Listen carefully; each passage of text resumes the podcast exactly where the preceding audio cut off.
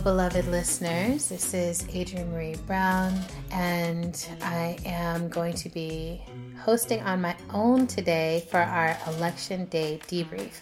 Autumn needed to be with her family this morning, and luckily, we were able to find two of the most brilliant humans I know um, to join us and talk about what's happening with this election so far um, Kat Aaron, who some of you may know as the podcast producer for Octavia's Parables, part of the Pineapple Media team, Power Mom, as well as voter engagement volunteer extraordinaire, is joining us this morning from Brooklyn, New York.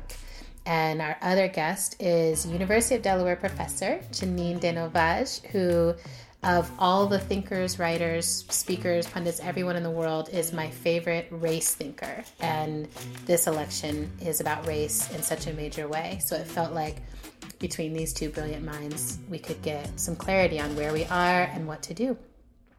So, welcome to the show. Um, let me remind you of the things that you already know if you've been listening to us for a long time, but I'm Adrienne Maree Brown. I'm a writer, student of miracles and love, emergent strategist, pleasure activist living on Anishinaabe territory, currently known as Detroit. And this is How to Survive the End of the World, our podcast about learning from apocalypse with grace, rigor, and curiosity. So, to check in this morning, I'd love to ask both of you to share a little bit more about who you are, how you would self identify into the world, and how you are this morning. It is the morning after election night, so November 4th morning, and we'll be releasing this tomorrow morning probably. So, yeah. How you doing? Um I am nervous. I am in Philadelphia. I am in the tipping point state. Um, I feel like the nation is in a tipping point. I tried very hard not to wake up today or wake up as last like at the last minute so that today would start at the last possible minute. Like the opposite of Christmas morning. Exactly. Mm-hmm. I feel like yesterday was the real Hallows Eve. Yeah. yeah. The real spooky shit yeah. actually happened yesterday.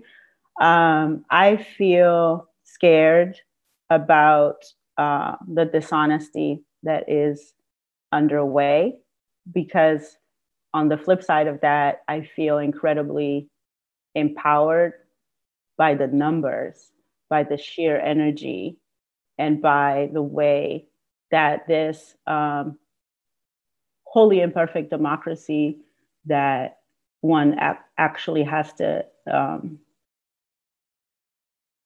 I don't know, find find a way to love. Like I, I say that I, I love this democracy because I love its, its people, uh, not its processes. Mm. I feel like it has it has um, crossed the threshold and it is reckoning with itself in a way.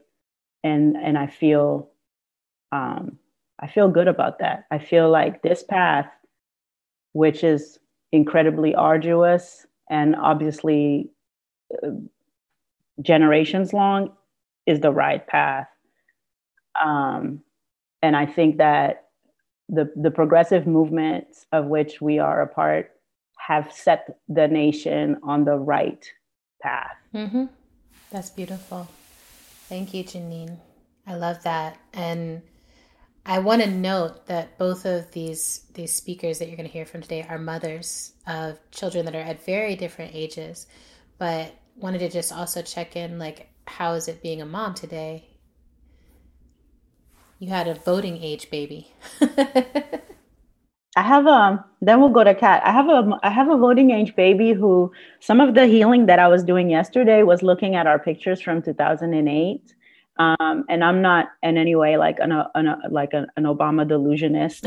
Um, I'm, I'm not I'm not that person. No. You know, like I'm a I'm a social democrat. I'm a democratic socialist. Excuse me, and um, I'm left of him, and I'm left of a lot of people. But it was it was a magical moment. So in 2008, I took my son Jalen into the booth, and the pictures that I have for that voting are of his little hand. Um, uh, voting. And I feel like his generation is actually who um, we are here for. That's right. That's great. Yeah. Yeah. Thank you. And Kat, how are you? And you want to add any more about who you are? Um, I think you got it. Uh, the funny thing that you didn't say is that all of us have been knowing each other for a very long time. That's true. We're 24, 25 years into friendship. Yeah. This this particular circle. Since children, since yeah. children time. Since we were baby. I mean, since before any of us had babies, since we were babies. Um a lot of people around me felt very confident that Biden was going to win, and I was not one of those people at all. Um, I feel like there is um, a lot of white people who, when it comes down to it, are choosing white supremacy, but they might not want to vocalize that to pollsters or the people around them. And so I was very not, um, I did not believe the numbers that we were seeing. Um, so I do not feel surprised about where we are. Um, I feel great sadness and disappointment. Um, I have, for many, many months, had this line reverberating in my head from Saeed Jones, who um, said white supremacy is a death cult. And I just feel like there are a lot of people who are choosing um, that racial identity, even when it means leaning into death. Um, and that is a thing that I feel great grief over. Yeah. It's a thing that yeah. I feel um, as a white person like a responsibility to grapple with and to push people into grappling with. Um,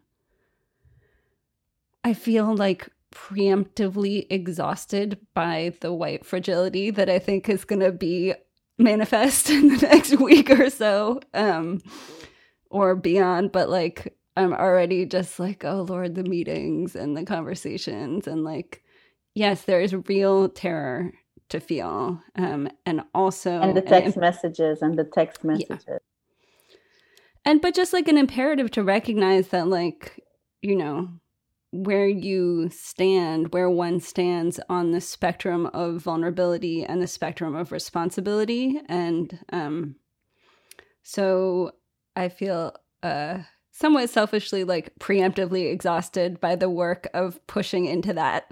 Um, yeah, so that's kind of, that's kind of kind of where I am. I feel um yes, you know, it's yeah. a beautiful day, an anomalously mm-hmm. beautiful day. My friend uses the the word appreciation for when there's unseasonably warm weather.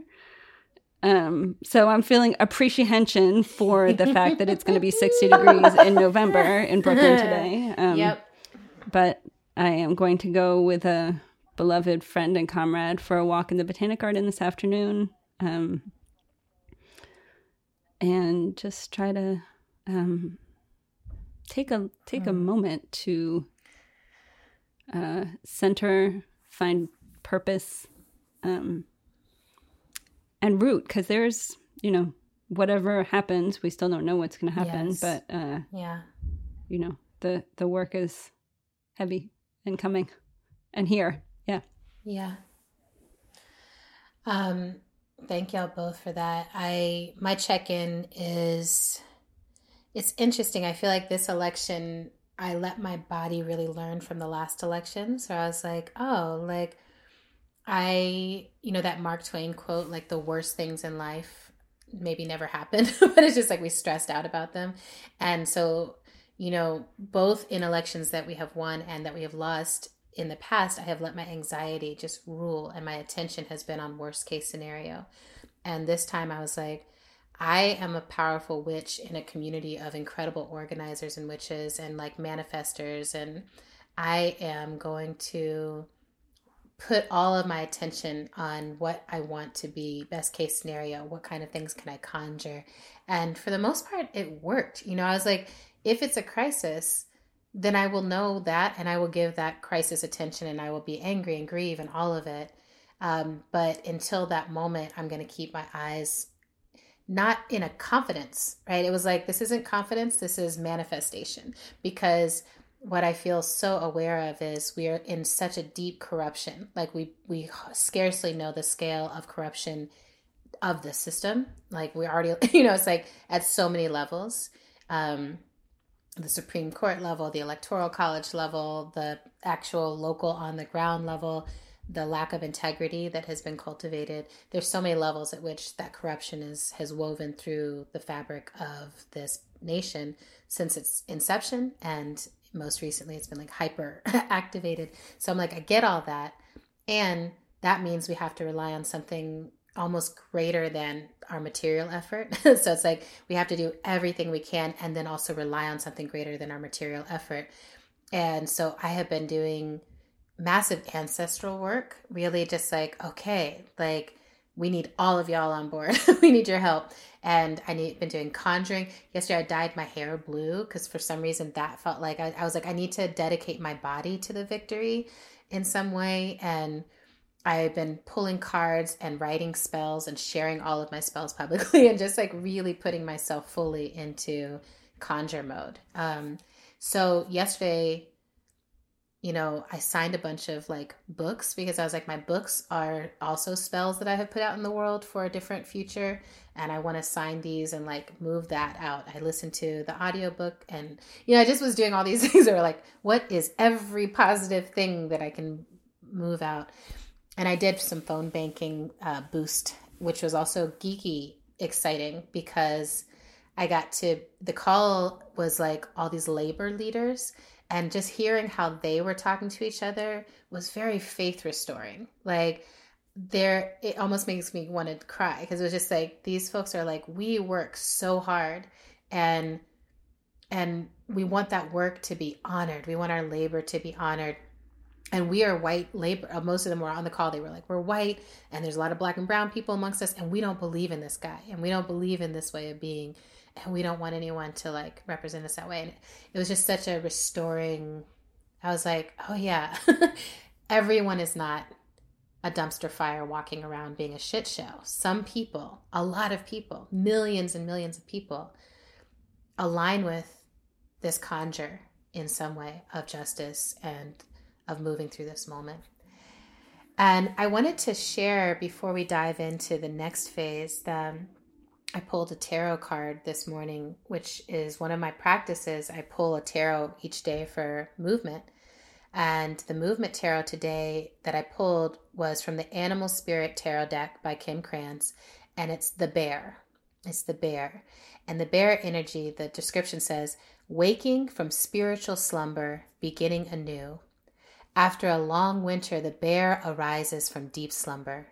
At first, the movement and effort are difficult, but the bear knows it's time to awaken and move toward the dawning light. The bear card represents an individual on the cusp of new directions and personal transformation. The initial weeks and months of the spiritual quest may feel tricky, cumbersome, and full of obstacles, but you have no choice, bear. Winter wanes, the warmth of spring emerges and your transformation begins. And it really was like, oh, good. Like, whatever is happening, however that manifests, the spiritual awakening might happen through ongoing struggle. The spiritual awakening may happen because we have Biden and Kamala in, but whichever way, there's still so much work that has been awakened and is awakening in us, moving us towards abolition, moving us towards a different way of interacting across difference and race, moving us towards a you know a post ignorance, post hate future. So that gave me a little boost of hope, and we're going to carry that right into the flume of rage. what? what? The, the flume, flume of rage. The flume of rage. floppy Mm. Nope. Mm. That is a full no. The flume of rage! The flume of rage! Flume of rage. What in the flume of rage? Autumn and I added the flume of rage to the podcast because we were like, we got a lot to be mad about. And it helps to just name explicitly what we're angry about. And I will say my flume of rage, and if you have one, great. If you're like, yep, I'm mad about that too, we can double down, ditto. But my main thing is that the election feels close. Um, and you know, I'm reading all the different analysis that are like, oh, when all the mail in stuff comes in, it won't feel like that, blah, blah, blah, whatever. But I'm like, it doesn't matter in this moment. Um, it feels so close and it makes me so angry for all the people that participated in creating that condition. And I saw a little snippet from Van Jones that was like, what we wanted in this election was a moral victory. And we may be able to pull out a political victory, like we may get the numbers, but in this moment, we don't get the moral victory that's like, oh, this is not our values. And we all, you know, in 2016, people could say, oh, I don't really know him, or I don't know, maybe in leadership, whatever. but it's like, no, no, no. Now you've seen for four years what's happening. You've seen how many people have died. You've seen the mess. You've seen the shame that we have at an international scale. You've seen all that and you still put your yourself, your whiteness, your economic delusions ahead of um, ahead of all these people. So my rage is there. Yeah. Do y'all have anything you're upset about? You're angry about? um, I agree with that rage. Um, I think that it's hard to pick one but in the interest of being succinct, I think this one will help me address a couple of things. Mm-hmm. I'm enraged um, by capitalism, the kind that we have in this country, which is a racial capitalism. It's a capitalism that um, is itself a death cult. I have been angry about it my whole life, but I became profoundly um, angry when I realized that people were going to die from this disease, from this pandemic, not because of this pandemic, but because of capitalism, because we live in the society where we would not secure conditions for safety for people when we were dead set on extracting their labor. And I am just, I'm just furious about that. And that is also what is undergirding Trumpism. That is what is killing the planet. Um, that is what made people afraid of my my man in Vermont, yeah. our uncle, our uncle Bernie, and the progressive movement. Uh-huh. That is That's right. You know, that is a kind of ideology that blinds you to to human suffering and conditions such that and this is the last thing I'll say, when almost a quarter million people have died, this economy matters more. Yeah. That we have to be polite about what we say to this economy, lest we hurt its feelings. Yeah. You, you know, don't upset the Dow Jones, please. Do not upset it and I was like, yo, the the fact that we can, we're gonna get to, to the racism, right? But the the racism for me checks out, as you know, um, because that's what I study. It checks out. I'm not. I never thought these are not our values. Like that's insane. They are. but what doesn't check out is that you could be dying, like Kat said. You could be dying. There could be death all around you because people couldn't entertain the notion that we would lose money by letting people be home. And we would lose money by letting parents keep kids at home. You know, that we would send teachers in harm's way, not because we care about education, because we don't. We don't. We, we, we, send, we send people to work in schools where they're getting sick so their parents can go to work and make money for you. And in the face of all this, there is something about this ideology that makes people be like, no, that's our guy. Yeah, that's our guy because the economy is in the up and up. Like, yo, there are people who have died in a scale that we have never experienced. And this, and there is a there is a portion of our mentality as a nation that says, yeah, yeah, cool, but you know, how's the economy doing? That is that is abhorrent and that is immoral. And I want to sort of live in that rage going mm-hmm. forward. Mm-hmm. Like I want to stay in that rage going forward and be like, this is not a way. This is these are not my ethics. These are not my politics. These these are this is not how I will raise my child, and that is not a future that I want. Um, so I don't know if that's all rage. It's just more resolve that I'm like, nah, this is Yeah. this is not okay.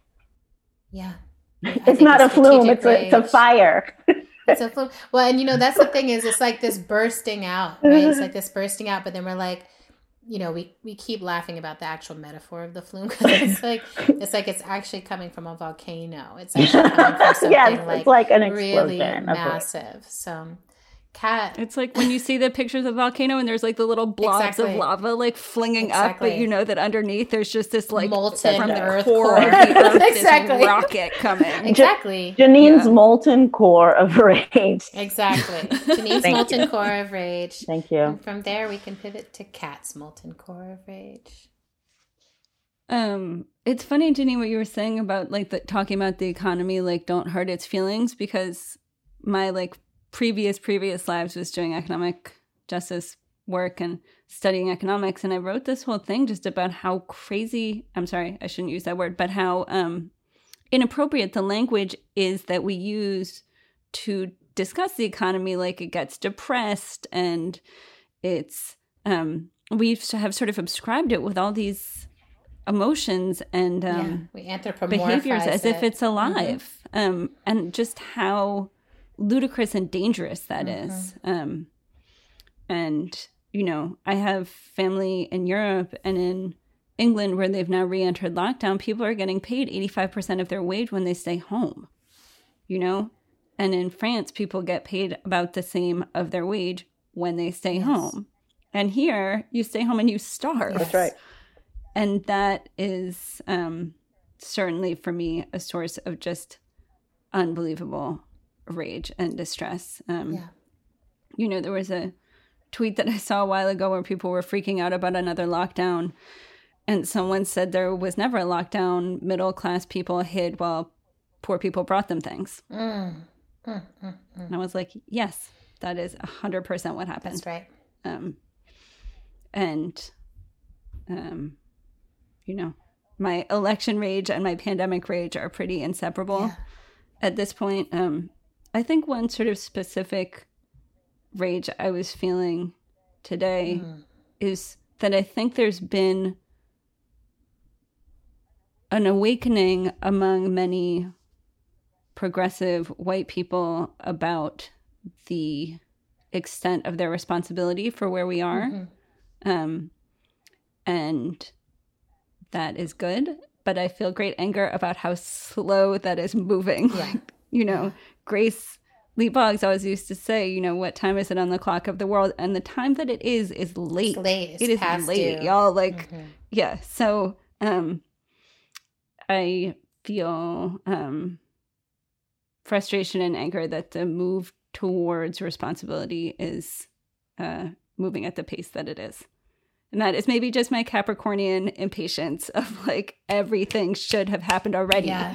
No, I Um, feel it too. but- I'm just like, why are we so but late? I'm having a hard time with it. Yeah. It's late. It's late. Um I feel this lateness too that's like it's infused with sci-fi Mhm. visionary dream. You know, I'm like we're supposed to be focused on like flying cars and instead y'all are still just being racist. like we can't get to our awesome future because we're just stuck in this like really limited worldview that re- literally takes all of our resources. Like you know, we have such abundance, but all of our resources get mobilized around isolationism, colonialism, racism, and it's just like God, we could be living such a great human life and human experience if we could liberate ourselves from those limitations. We come out of the flume, and Janine and I uh, both listened to this Brene Brown podcast recently where it was like emotions are a tunnel and you come through the tunnel and if you can get all the way if you don't come through the tunnel you get stuck in the tunnel you're stuck in that emotion and you're just looping in that space but you come through and for me i've been trying to give myself a little time with each emotion each day um, not that it's that controllable or i've been trying to just like when the emotions come, give it time to actually move me through to where it needs to move me through. So each day for some time now, there's been a moment or a period or an hour of grief and crying and sadness. There has been a period of rage, and there have been periods of engagement. There have been periods of productivity. There have been other things. So, Kat, you are one of the people who I have looked at as like the highest engagement, the highest production. Like as someone who's not like I'm a paid organizer for the, you know, you've just been like all in doing election organizing, election calling, election engagement. So I wanted to hear why you engaged the way you did and where that where the motivation came from for you to engage and, and what did you do?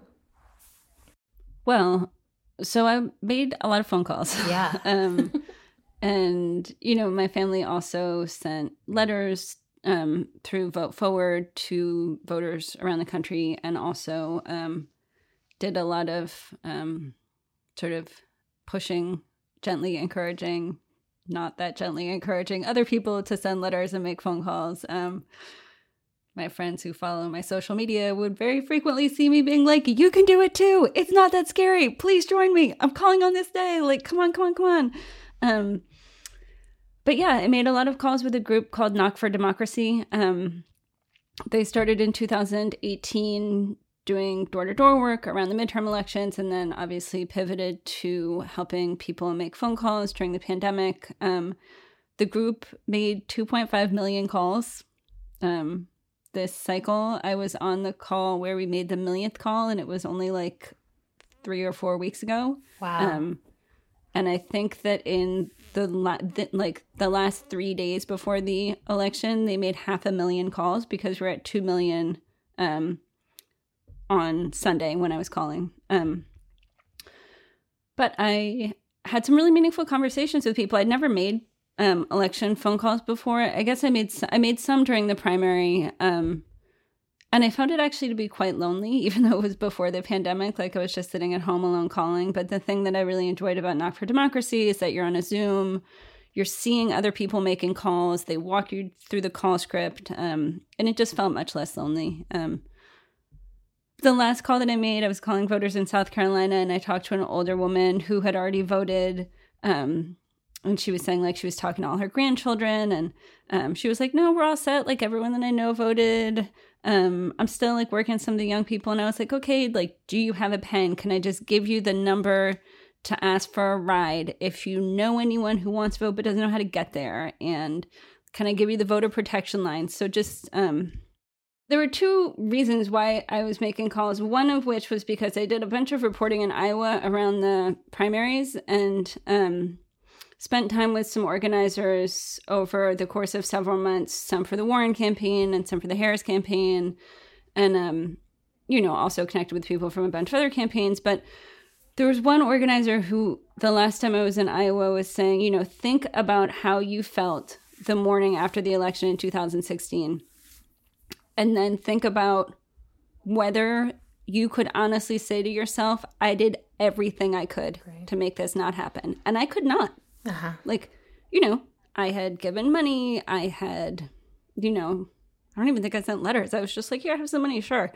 Um, and she really was like, y'all, we have to leave it all on the field. We have to leave it all on the field this time.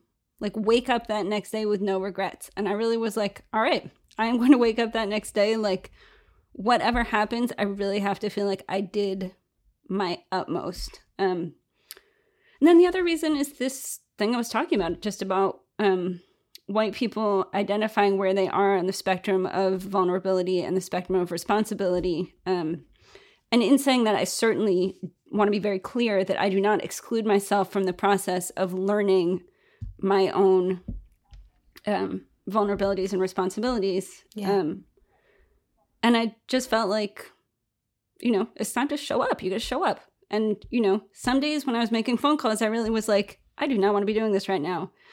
Can I do it for half an hour? Yes, you can do anything for half an hour. And then, like, okay, can you do 15 more minutes? Yes, I can do 15 more minutes. Really, it's funny, but I kept thinking about labor where I would be like, okay, like, five minutes. You can do anything for five minutes. Like five more minutes. You can do anything for five minutes. Like really just grinding it out because it's that feeling of like every single one of us working to our utmost is the change, right? And everyone's utmost is different. But um, you know, I think yeah, so that's why that's why I was doing it. Thank you. Um, Janine, what was election engagement like for you? Now I'm gonna say like I wasn't calling people because Kat was. I was like, you know, Kat had the phone calls, and I feel like, you know, I wanted Kat as a, a, white person to do her work, and I would not presume to take her work from her. Thank you, Janine. You're welcome. I was like, you know, you white people really need to talk amongst yourselves and call each other about this situation. Right. I was not, I, I told you this, and I will say it now to the people. I wasn't, I did not have the fortitude to call. I, I have been invested in, in um, this kind of like tech uh-huh. pedagogy of yeah. self-preservation since 2016. And there are things that I can do well and I do them. Yes. And there are things that I cannot do well and I will not do them. And I will not be abused um, except when I can't help it and being in conversation with some of these people who wanted to vote for Trump for me right. is a kind of violence and abuse that I don't owe anybody, um, including this democracy. Now, 100%. there are sacrifices that I do owe this democracy because we all do, because dem- democratic practice is a practice of sacrifice, because you have to be in community with people who want things that you don't want, and vice versa. So I, I strongly uh, subscribe to that idea. It comes from Danielle Allen. Shouts to Danielle Allen, who's at Harvard. But um, I won't be abused. Um, I won't put myself in harm's way unless I have to, and that's true for my people and my son and my family. So I was like, I ain't calling. Mm-mm, I'm not. No, but I was a very productive text banker. I text banked a lot. And even though my leaders were like, when people are rude to you, you don't have to be rude back. I was like, um, excuse me, then when is the fun of that? uh, because it's like my little text is all, you know, you got these texts, you know, they're annoying. It's like all get out. It's like, hi, it's Janine from Pennsylvania. I was wondering if you, you know, and people are like, ah, you, how many times I have to tell you dumb asses? And I was like, hmm. sir, sir, a simple stop would be would suffice. so that was me. I would just respond like, you could just say stop to quit. You don't have to curse me out. And then I would give these like explanations that I know would make somebody probably throw their phone, where I would be like, just so you know, your name is on many lists. And while I'm happy to tell you that I'm going to remove you from ours, I apologize in advance for all the other people who are going to be texting. because you know what? Someone said, Y'all have been so annoying. I'm going to sit out. And I was like, No, bro, no, that's not a good reason to sit out. like we're doing our best. So I text banked. In the primary, I gave uh, Bernie and a bunch of progressive people all the money that I could physically yeah. give.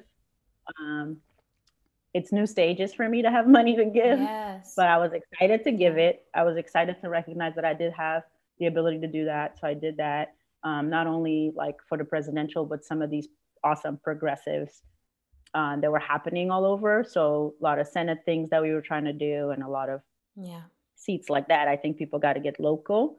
Um, I learned a lot about my local context because I just moved to Philly two years ago. So I made sure to start to plug into those um, communities and settings so I know what's going on in my community. And um, that's what the election was like for yeah. me. I was heartbroken. Um, during the primary about the way it went. Yeah.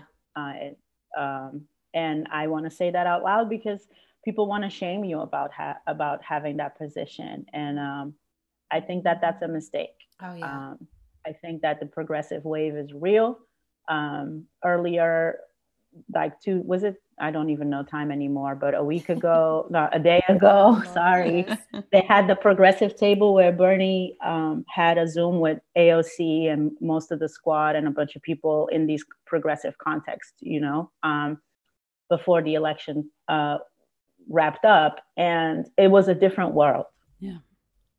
The energy, the candidates, how many are younger people and women and people of color and people of different faiths and how how it sounds when a political movement is coherent to your values mm. and how optimistic everybody was on those calls and remains yes. now when we're in community i feel like to continue to act like um, that that's not the real world and this other like scarce narrow you know hanging by the skin of our teeth to maybe get health care to a few more million people that that that's reality that's pragmatism so i did an election season that was rejecting that where i i situated myself in a place um, I situated myself in communities that agree with me. Yes, I was going to help the Dems, right? But my my stuff was vote positive, Pennsylvania. My stuff was, um, you know, reclaim PA. Like I just was like in the world that made sense for me, and that helped me engage without that feeling of compromise, self compromise, and so on. So it was cool. I really appreciate that. You know, um, I think I've mentioned it on this podcast before, but movement generation has this this framework that I find really helpful for thinking about how we move through these moments, which is you we have these three it's the three circle model. And so it's like there's what's politically possible, there's false solutions, and then there's what we actually need. That's and great. all the time the struggle is how to move what we need into the circle of what's politically possible instead of right now the biggest overlap is between false solutions and what's politically possible and i think um, you know i've been sp- saying a lot like oh you need to have a political home that's not in the electoral process so that you can be feeding your analysis and feeding yourself. But i heard uh, maurice mo mitchell who is the brilliant leader of the working families party said something that really shifted my my perspective and shifted my state there which was like you do need that political home and you need a party home and you need to be able to move what is politically possible. Like all of that and we can do hard things. We can do many things. We can do all right. the things. And i think you know the working families party i think is actually really brilliant in terms of how they're thinking about this which is like how do we move our values through the currently politically possible pathways? Um, but i think so much brilliance has emerged and I, I think that wave is real that there are so many people who are thinking differently and in some ways it feels like the nation is on the ropes of like are you going to meet this progressive change or not um, or lose it? And you know all of my sci-fi has been about secession so anyway we're i'm like yes so janine uh, part of what i was wanting to talk to you about today is like you know people have been saying that this is a ra- this election is really about race it's about white supremacy and I'd love to hear your thoughts on what happened last night, what's happening right now, what's playing out. Right. So many things happened. Um, I think one thing that we have to understand that happened, that happened a long, long time ago and keeps happening to us. And 2016 kind of like put a flashlight on it, a spotlight on it, is that the racism that afflicts this nation persists in part because it's given cover. It's given the cover of defensible positions and ideals, right? And so when 2016 happened, rather than us having an honest conversation about the way that um, a class analysis was necessary. We instead created this false narrative, mostly through um, the mainstream corporate media, which leans right wing, center right, that what we were seeing was not racism, we were seeing economic anxiety that was mm-hmm. being kind of hijacked uh, by racism. And the historical record doesn't bear this out, right? The historical record. You go, you read your Du Bois and Deconstruction, Reconstruction, he tells you quite clearly that the, the first moment that white people understood that they were ruled by an elite that didn't have their interests at heart no more than they had black people's interests at heart that elite tricked them into collecting what Du Bois called psychological wages, the wages of whiteness, which said, look, we're going to not give you shit, but we can always guarantee that white supremacy. All right, can we shake on this? Yes. This is like, let's make this pact, right? Mm-hmm. So to to say that those two things can be extricated such that someone can say, look, what I'm suffering from is economic anxiety. And I'm just literally just using this man to, to respond to that economic anxiety. The, the racism just comes on the side, but I'm not really committed to that. Is to really, really counterproductively misunderstand how the two things are entrenched.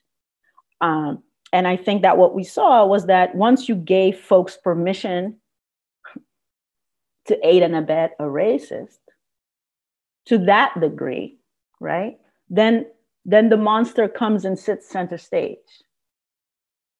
You you do have to think about what happens when the monster comes and sits center stage. The people who say it doesn't matter, it's always been there, and now at least we're looking at it. I hope that those people will stop saying that because it really does matter if it's sitting in the White House as opposed to in the fringes of like 4chan. It matters a tremendous uh, amount because what that man can generate when he whips this country into a racist frenzy, we have now seen is, you know, wanted destruction. It is almost an unstoppable force, that frenzy, right? when you when he can get 50,000 people in Pennsylvania this like a few days ago to show up maskless purely because they're drinking that you know that racism Kool-Aid because they're not drinking the economic Kool-Aid yes right because they're they're they're under a pandemic because they're aware that he's incompetent these are true things like you can't convince me people try to talk to you like they don't understand things Janine I'm like I understand human beings. Human beings are like uh, how I am. They're organisms in the world. They're impacted by material conditions. There's no way they don't know that people are dying. There's no way they don't know that they've been walking around in masks and that they don't have jobs that pay them decent wages. They know that. So, what's going on? They are in a frenzy. They're in a racist frenzy that pays dividends.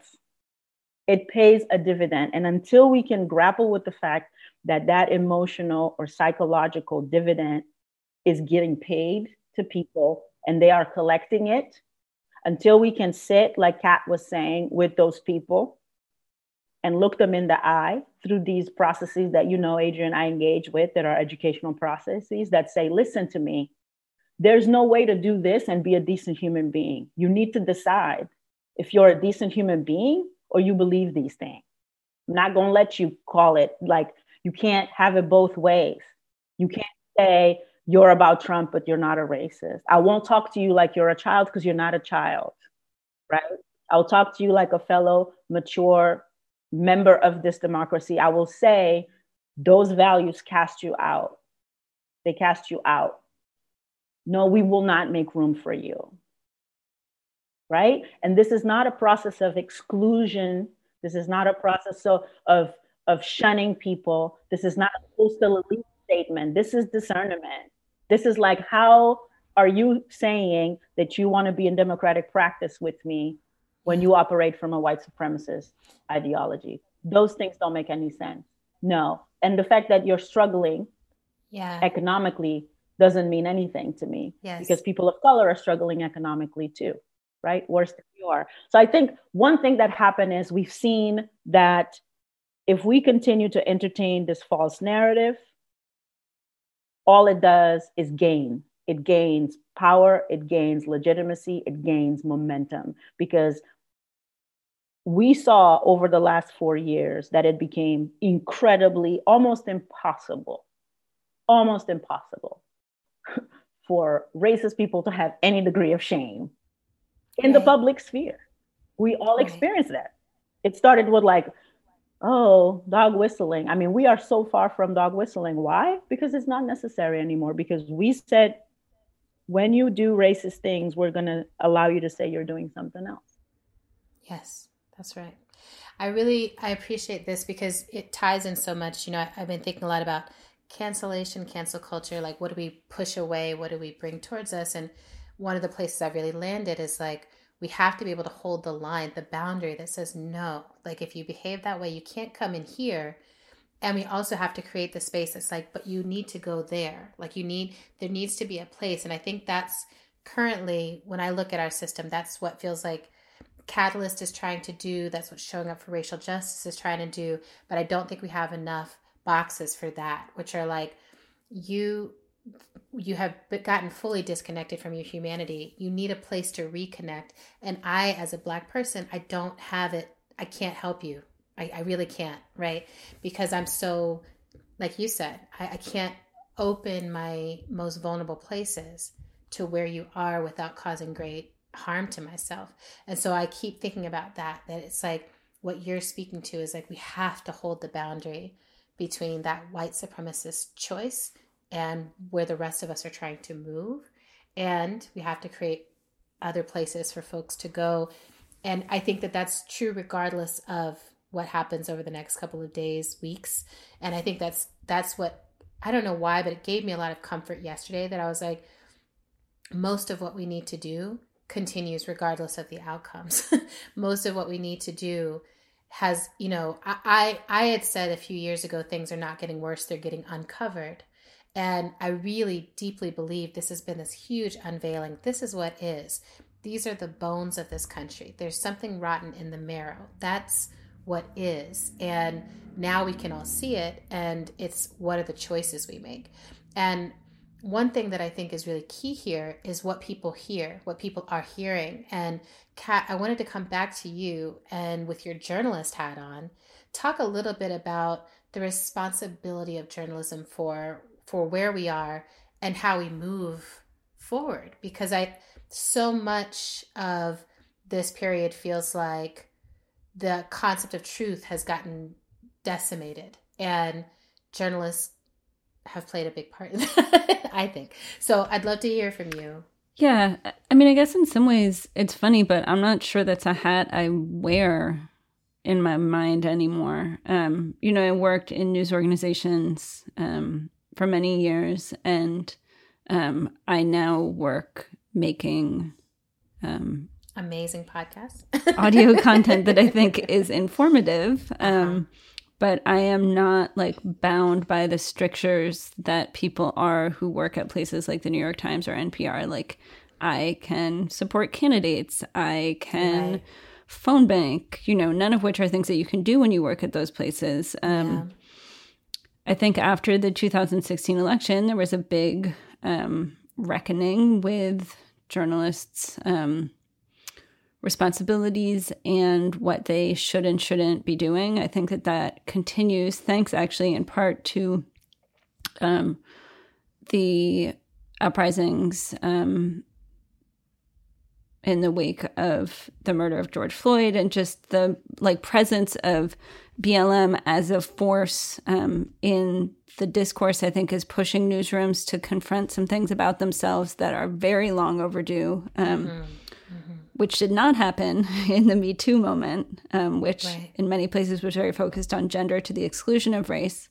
Um, but I think there's a lot of newsrooms that are finally asking um, how the traditional frameworks of objectivity coexist with allowing people who work in those places to show up with their full selves and the truth of who they are in their experiences. Right. Um, when what we call objectivity is often um, another name for the status quo of white,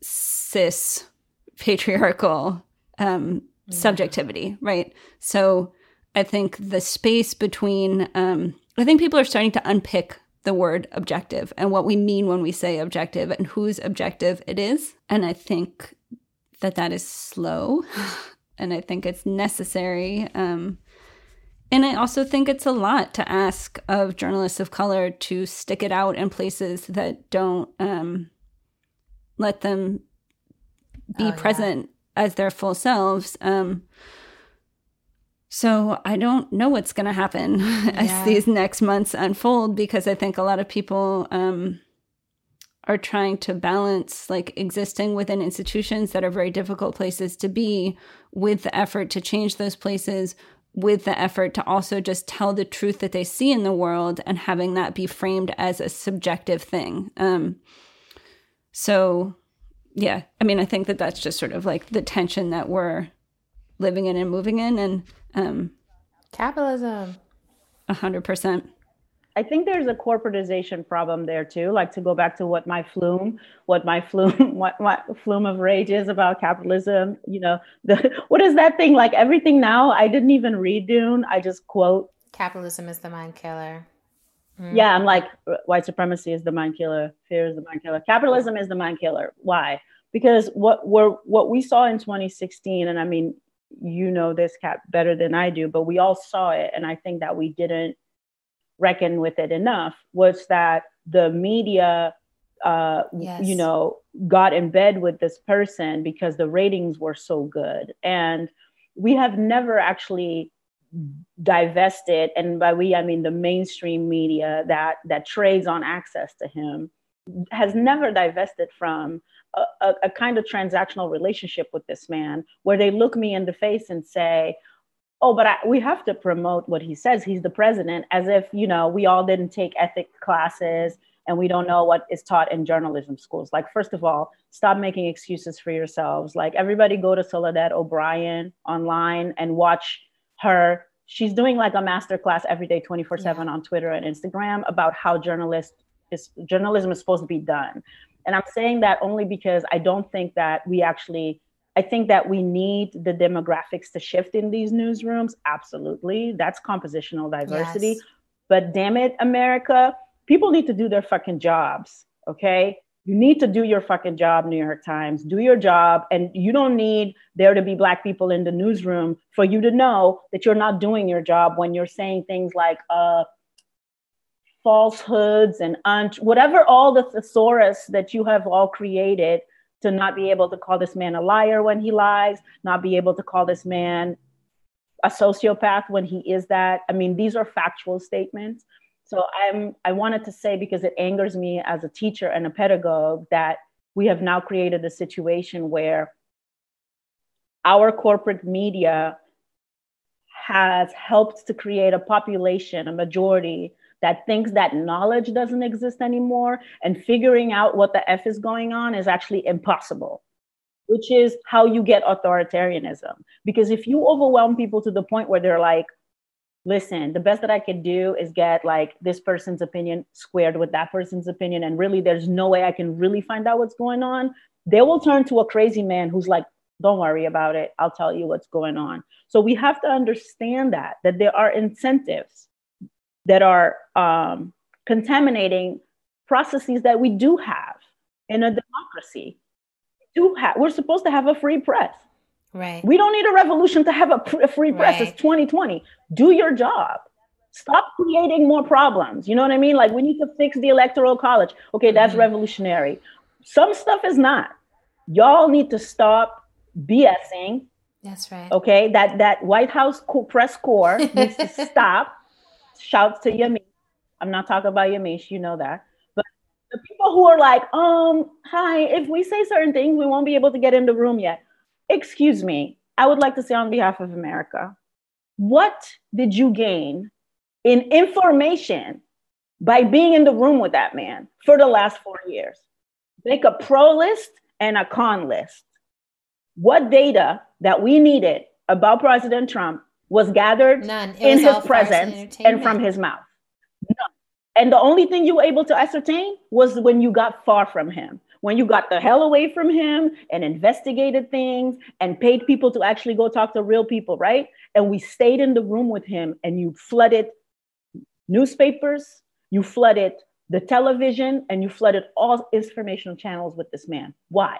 Because you were getting the story? You were not getting the story, right? And then we get to 2020 and you're like, people don't know who he is. I'm like, well, have you helped?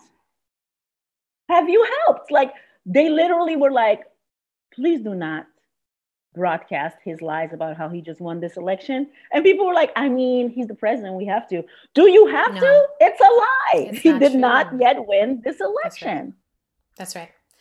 I love this. And I think you started moving us in the direction of my final question, which is what do we do? What should we do? Right? Where do we focus our attention? And something I've been saying for I think this entire administration um, is play your position, right? That I think part of what happens to people is we get so overwhelmed because there's so many fires around us. And so it's like, I have to try to put out all the fires. And then in that overwhelm, we, we end up not playing any position well, or we end up with a strong armchair analysis, you know, a lot of thoughts, but not able to move into action. And one of the guiding principles that I hold on to from Octavia Butler is that belief initiates and guides action or it does nothing.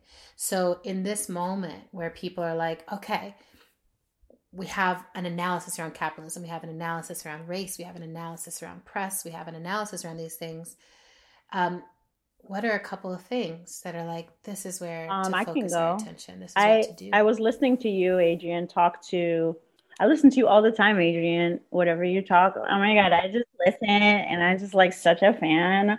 Thank you. Um, we're fan Oh friends. So I was listening to you talk to Alicia Garza about her book, uh, which was an extraordinary conversation. And thank you to you both. I think it was in that conversation that she talked about yeah. the importance of what you just said. She said, find the lane that is your lane and work your butt off in that lane and don't make people feel like you need to be an expert of all the things.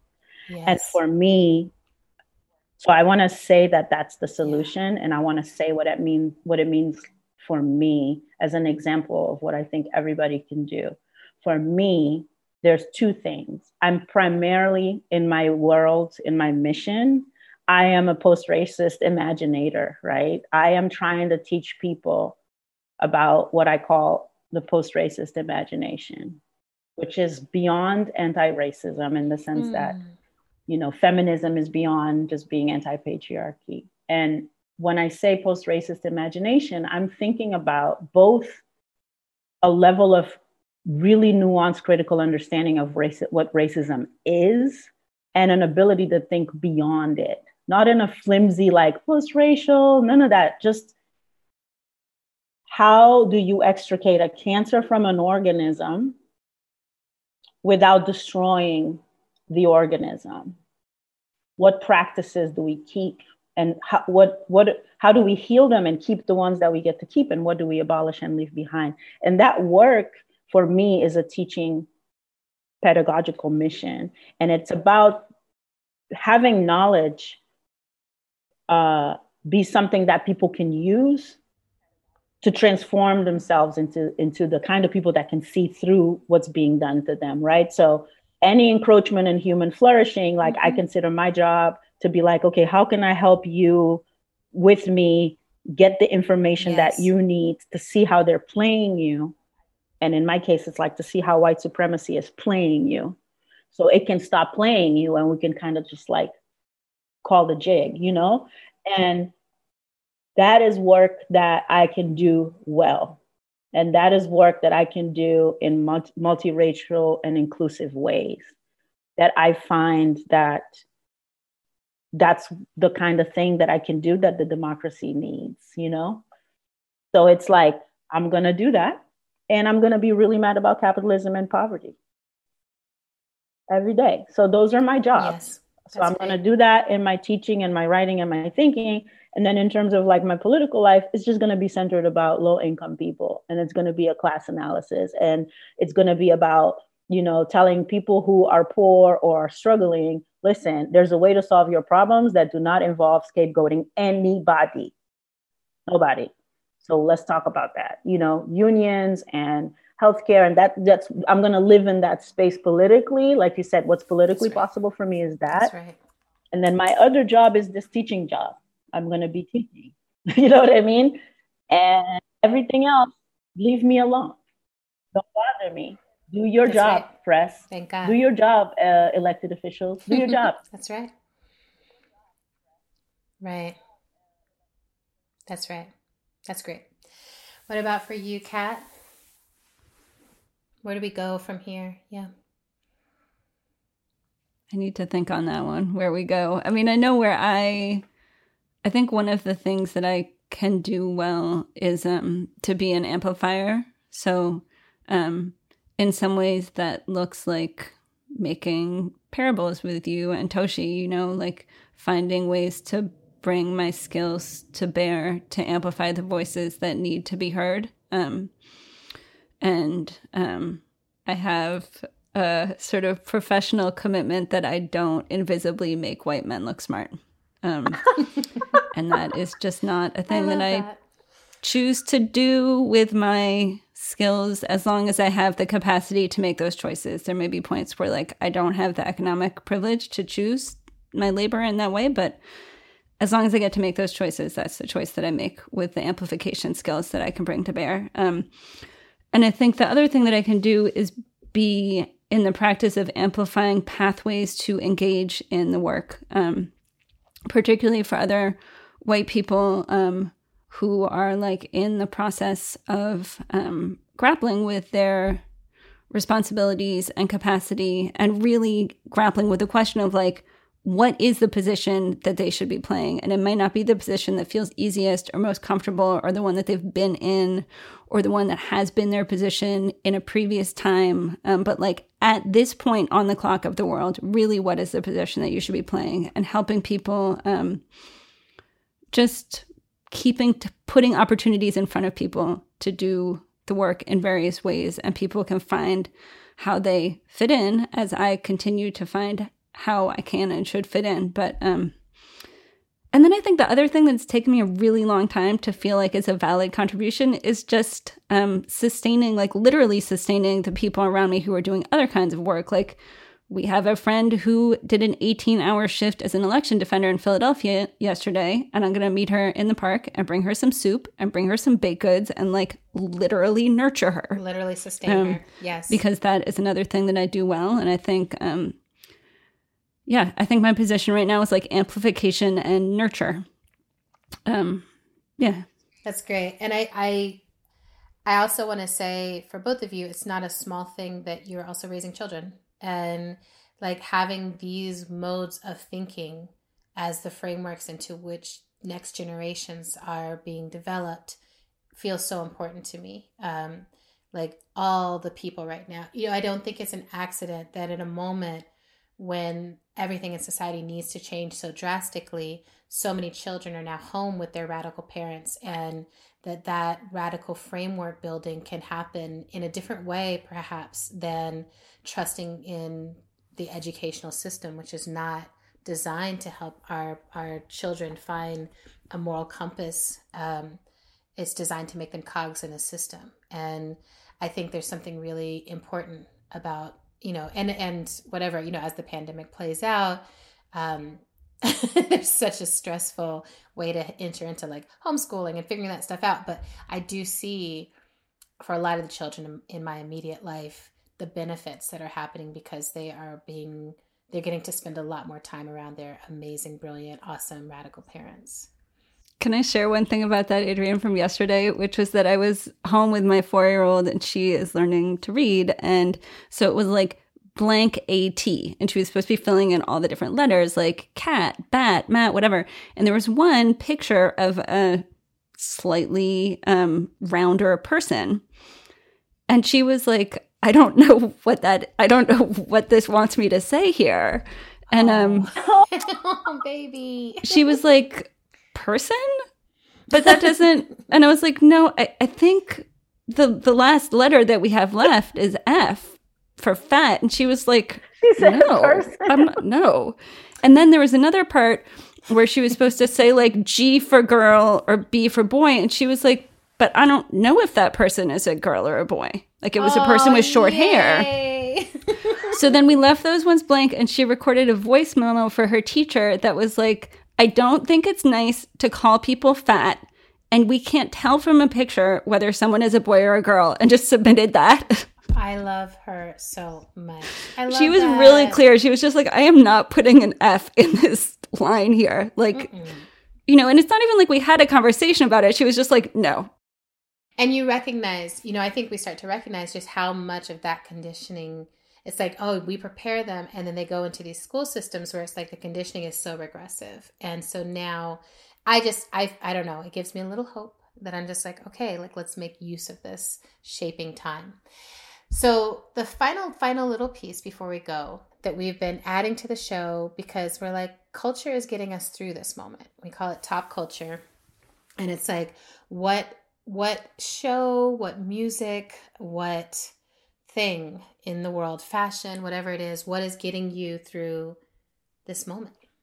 You can go first because you said fashion, and I don't. I just already know what you're gonna say. You know, you know, I don't mean to impose okay. upon you, but it sounds to me like maybe you, Adrienne, have something you want to get off your chest. You know, fashion. Um, Please, the floor is yours.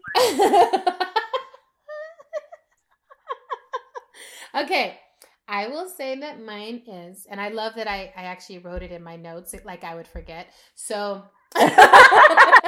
so a couple weeks ago, my team gets an email from Ivy Park. I'm going to tell you this story because I've been like everybody's everybody wants to know. Obviously, everybody. everybody. That's the other thing that happened. So Ivy Park and Parkwood sent an email to my team. Would Adrienne like a gift from the new? Ivy Park collection. Age and my team, they, you know, like almost nothing gets through to me at this point. I'm like, I'm booked for the year. I have nothing, no available, nothing. And they're like, um, you want this? they're like, this is something you want to pay attention to. I was like, yes, yes, I do. I'll send you. You know, they're just like send clothing size, send shoe size, and we'll just send a package, right?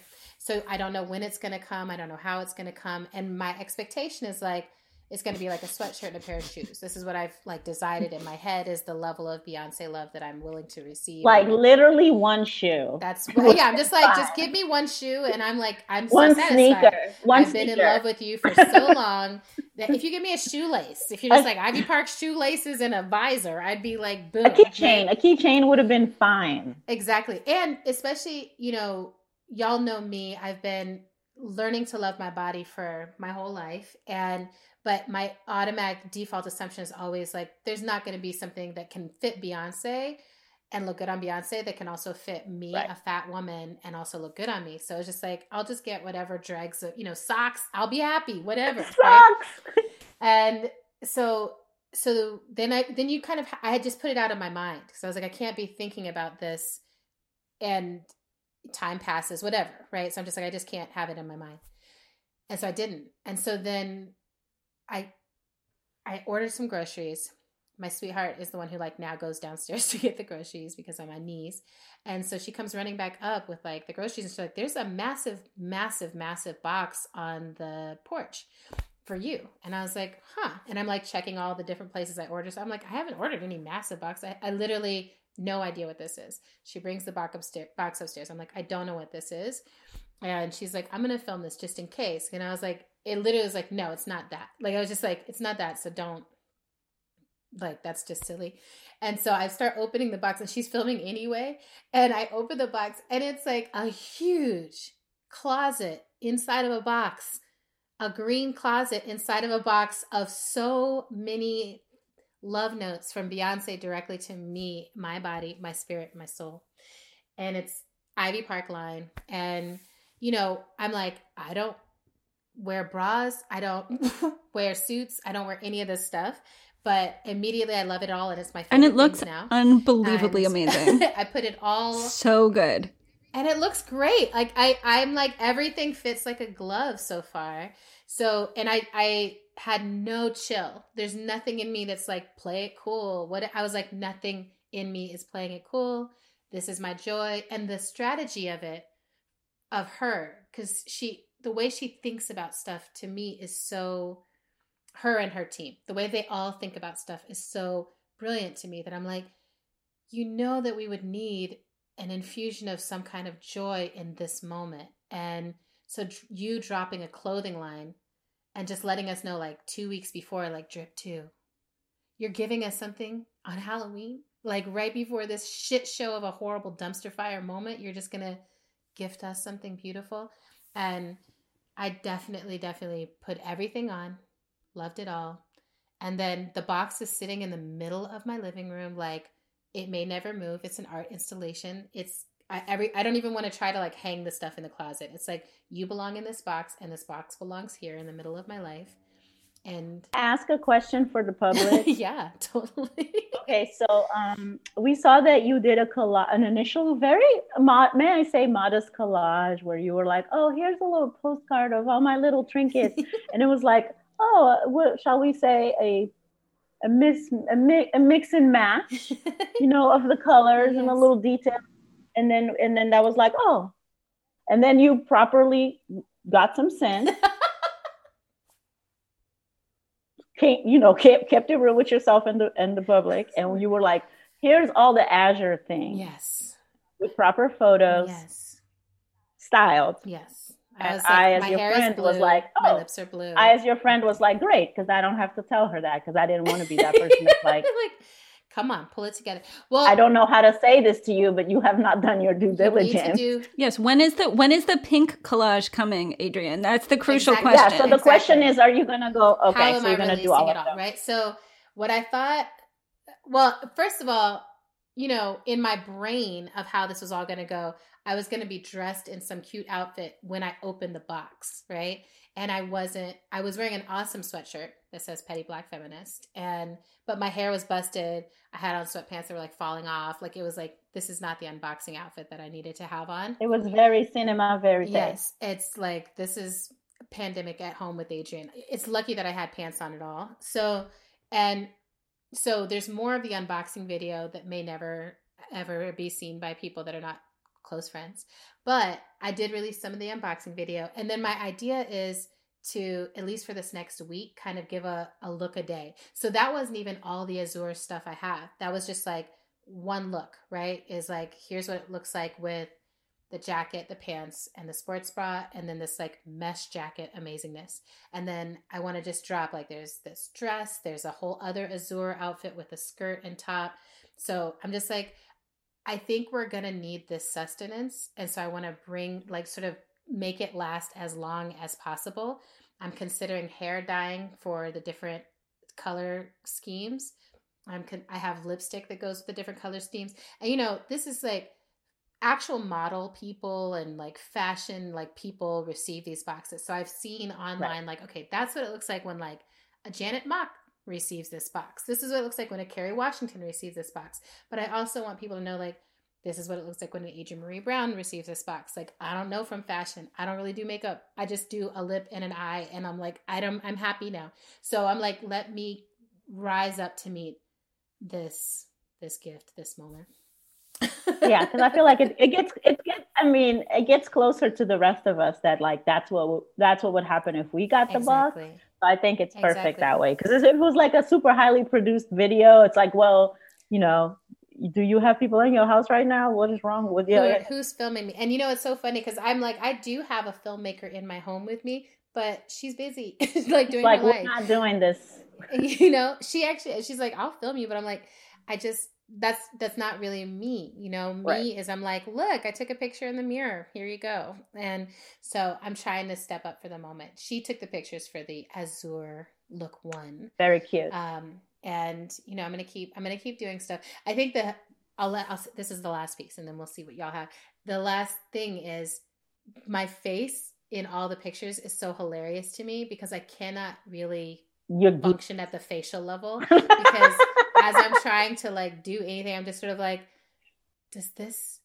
does this mean that she like knows who I am? You know, like that's all that actually mattered. You know, like I'm like she could have sent me like a box full of plastic bags and like you know paper shoes, and I would have just been like, but does this mean she knows who I like who I am? Like I can't function at that level.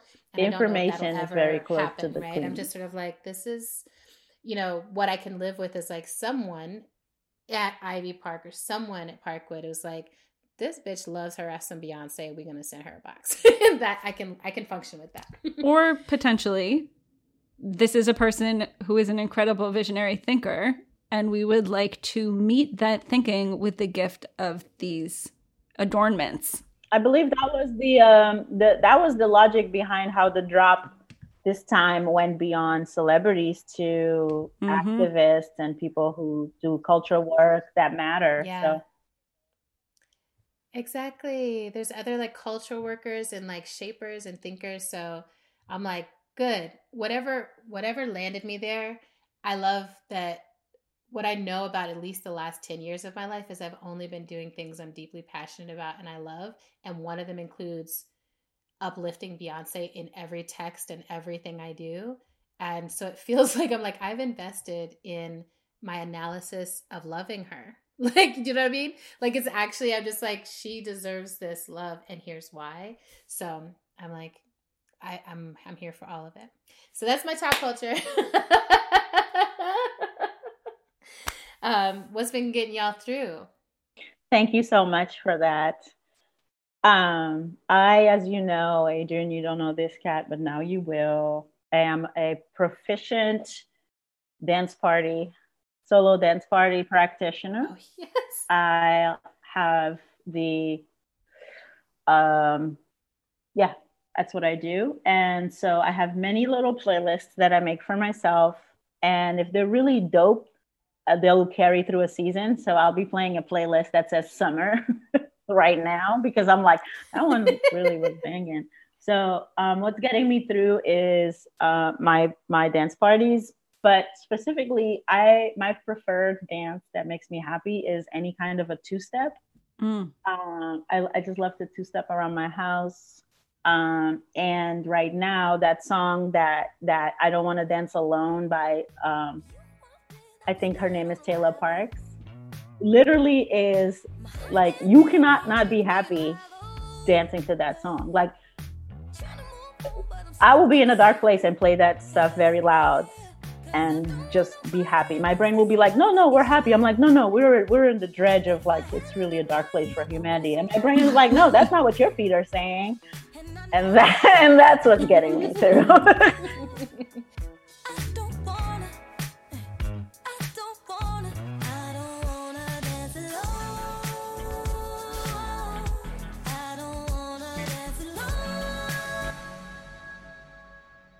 I love that. And I love I love your sustaining and deep Oh my God. music. like a 15 it's year old So good. girl. It's so Yes. nourishing. forever. Forever. it. Forever.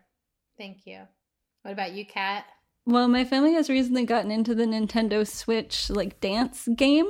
Um, so that has been both like some endorphin situation and just some like goofy joy. Um, I've been starting every day with Dori Midnight's um, Queer Blessings, um, Yes. which is a really just grounding thing to start my day with. Um, when you were talking about Beyonce and the clothes, I was just thinking about the part where she says like, um, "Blessed are you." I can't remember exactly, but like who like revels in the fact that we adorn ourselves as altars, Exactly. Yes. and I really was like, yes, like you know, Oh, as someone beautiful. who is still trying to um you know find the impetus to put on things that are um what my friend calls hard pants as opposed to sweatpants um yeah so like on I the days that i wear hard pants i'm like oh look at me i'm getting dressed That's great. um i'm doing a lot of mending um because it is a practice that connects me to my ancestors who are like makers and menders and also because i think there's something sort of therapeutic about like fixing things right now Oh yeah. Oh yeah. um I love that. and then this morning I woke up with I don't know if you guys know that Gwendolyn Brooks poem. Um, it's actually called Paul Robeson, but there's a part in it where she says, um, "We are each other's harvest. We are each other's business. We are each other's magnitude and bond." Yes. And that today I was just like, okay, like That's us. that's us. Um, That's us. we we are each other's harvest, and truly we are each other's business. To say that's my favorite Yes, line so is that much we are each other's business. Me too. Yeah. Yep. I've always loved that. Me too. I love both of you so much, my brilliant fashionista expert and analytical friends. Um, thank you so much for hopping on with us this morning. And to our listeners, thanks for listening to our show. We are on Twitter and Instagram at End of the World PC. We're also on Facebook at End of the World Show. You can make a sustaining donation to our show by visiting our Patreon page, patreon.com slash End of the World Show. You can help us sustain our show by writing a review. Um, on Apple Podcast and wherever you listen.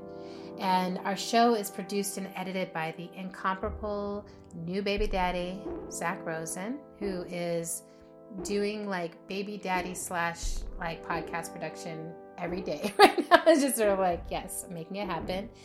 And our music for today's show comes from Tunde Olaniran and Mother Cyborg. We will see you next time.